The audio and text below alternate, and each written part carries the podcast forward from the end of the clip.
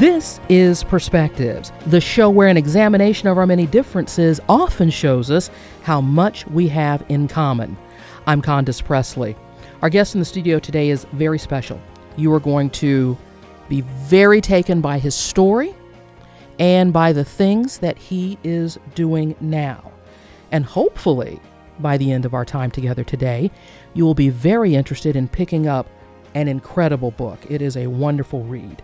Our guest is Shaka Senghor, and his forthcoming memoir is called Righting My Wrongs Life, Death, and Redemption in an American Prison.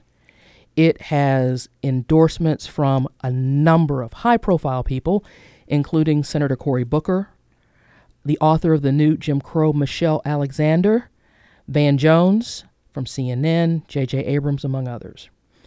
What Shaka does is give voice to disenfranchised African American young people. And I'm going to stop right there because I want him to tell you his story. It's been an amazing time for us, really, now to get together, sir. Um, you spent some time in prison, as you tell your story in your memoir.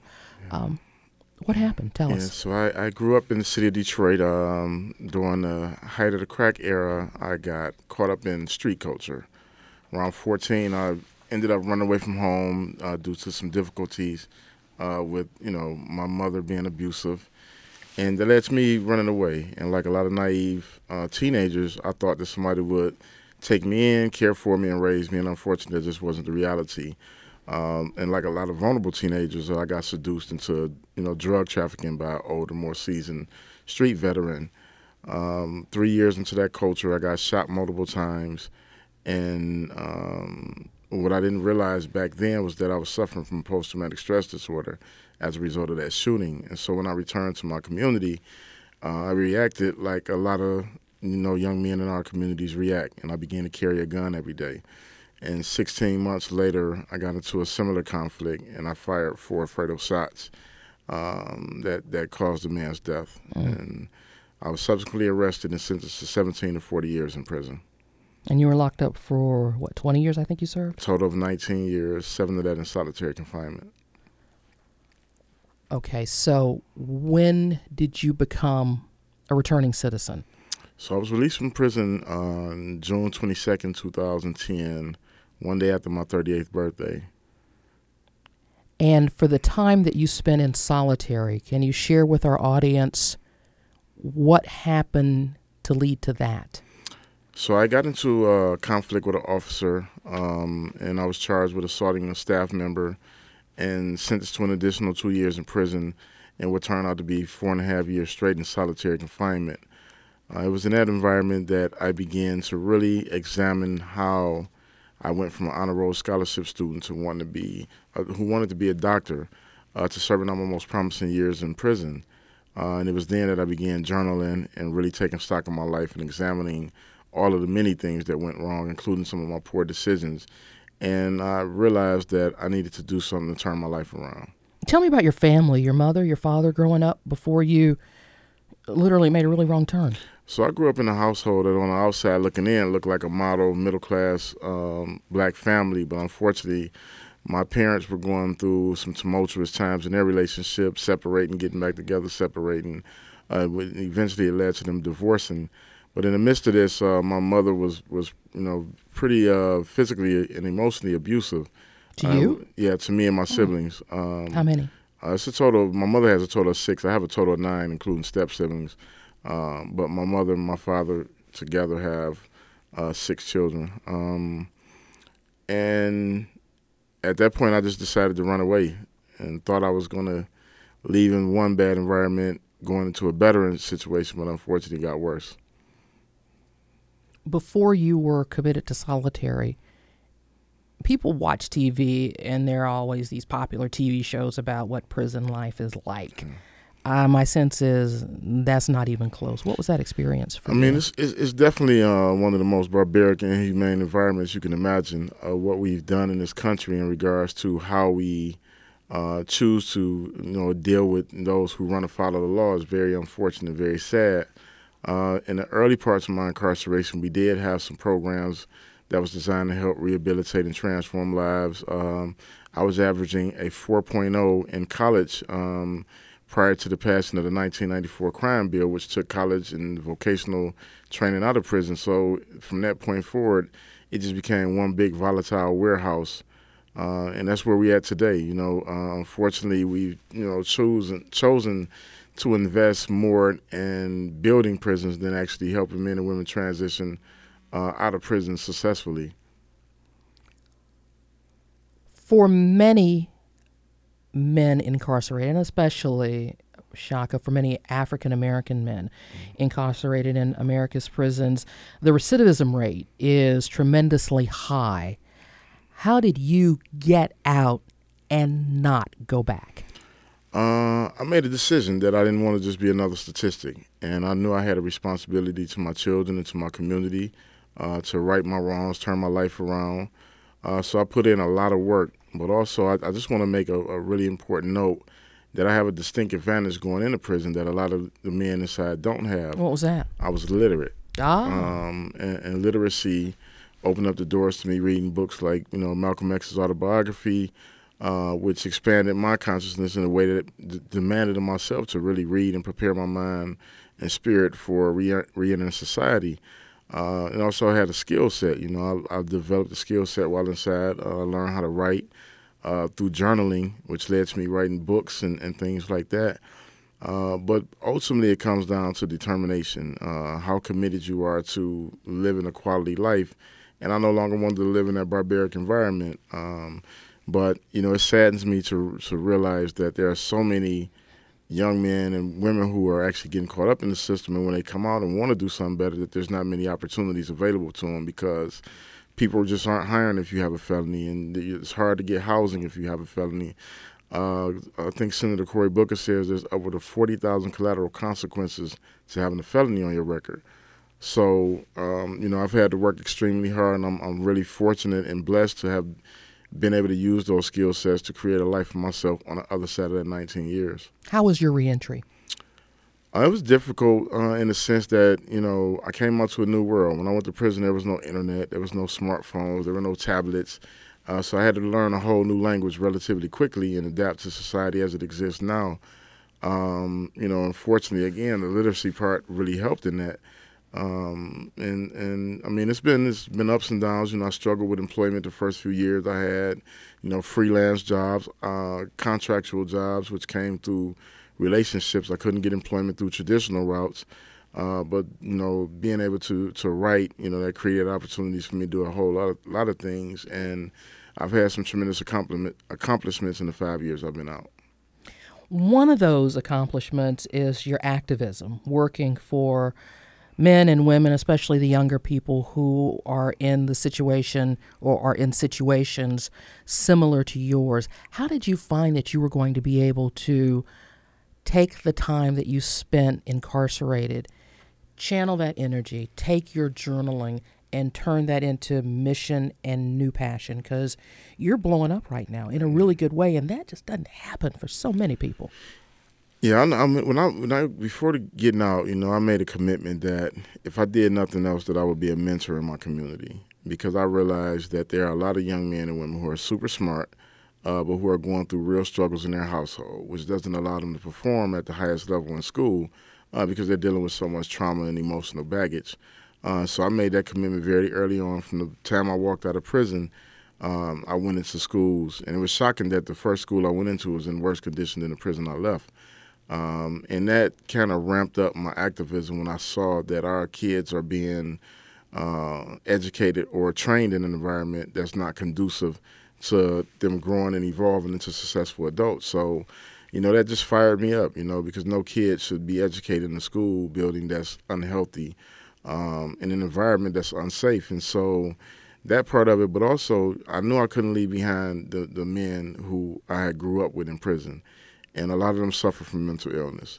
And we don't talk about that enough in the country of what's really happening inside prisons, especially in solitary confinement, where the rate of mental illness is extremely high, and those people are extremely vulnerable. And so I knew I had a responsibility because I had the skill set to tell that story and to really talk about what was happening there, to really, you know, give voice to those who don't have a voice.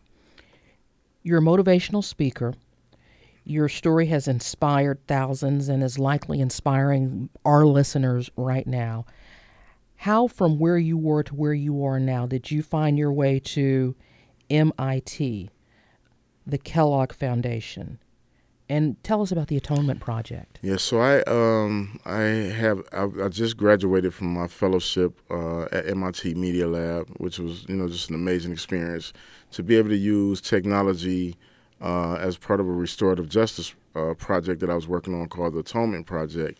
And the reason I chose that project, which was nominated for a TED Prize, uh, I also went on to do a TED Talk uh, two years ago uh, that turned out to be one of the top TED Talks of 2014. I know you're sitting right here and we're talking, but more than 1.3 million people have watched your TED Talk. Let's let our audience hear a little bit of that. When I entered prison, I was bitter, I was angry, I was hurt. I didn't want to take responsibility. I blamed everybody from my parents to the system. I rationalized my decision to shoot because in the hood where I come from, it's better be the shooter than the person getting shot. As I sat in my cold cell, I felt helpless, unloved, and abandoned. I felt like nobody cared. And I reacted with hostility to my confinement. And I found myself getting deeper and deeper in trouble. I ran black market stores, I loaned sharks, and I sold drugs that was illegally smuggled into the prison. I had in fact become what the warden of the Michigan Reformatory called the worst of the worst. And because of my activity, I landed in solitary confinement for seven and a half years out of my incarceration. Now, as I see it, solitary confinement is one of the most inhumane and barbaric places you can find yourself. But find myself, I did. One day, I was pacing my cell when an officer came and delivered mail. I looked at a couple of letters before I looked at the letter that had my son's squiggly handwriting on it. And anytime I would get this letter from my son, it was like a ray of light in the darkest place you can imagine. And on this particular day, I opened this letter, and in capital letters, he wrote, My mama told me while you was in prison. Murder.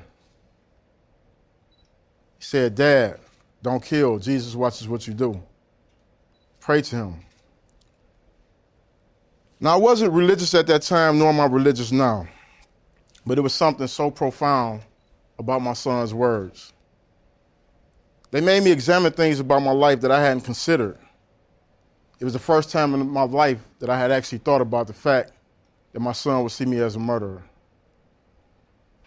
I sat back on my bunk and I reflected on something I had read in Plato's Republic, where Socrates stated an apology that the unexamined life isn't worth living.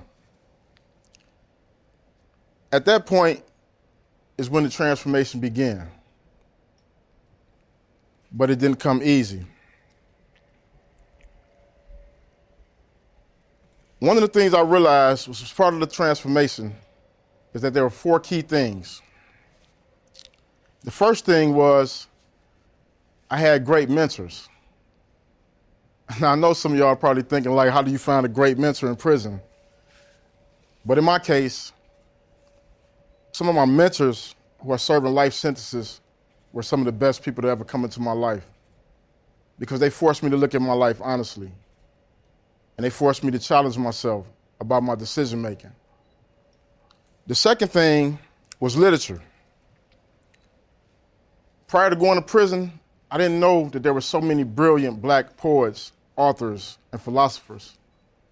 And then I had the great fortune of encountering Malcolm X's autobiography and it shattered every stereotype I had about myself.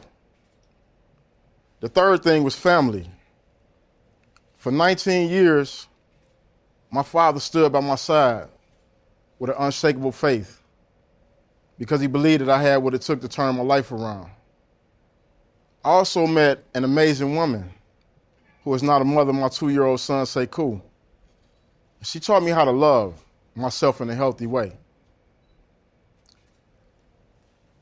The final thing was writing. When I got that letter from my son, I began to write a journal about things I had experienced in my childhood and in prison. And what it did is it opened up my mind to the idea of atonement. Earlier in my incarceration, I had received a letter from one of the relatives of my victim. And in that letter, she told me she forgave me because she realized I was a young child who had been abused and had been through some hardships and just made a series of poor decisions. It was the first time in my life that I ever felt open to forgiving myself. In case you're nodding in and out or just now joining us, let's reset who's in the studio with us in case you're just joining us. We're talking to Shaka Senghor.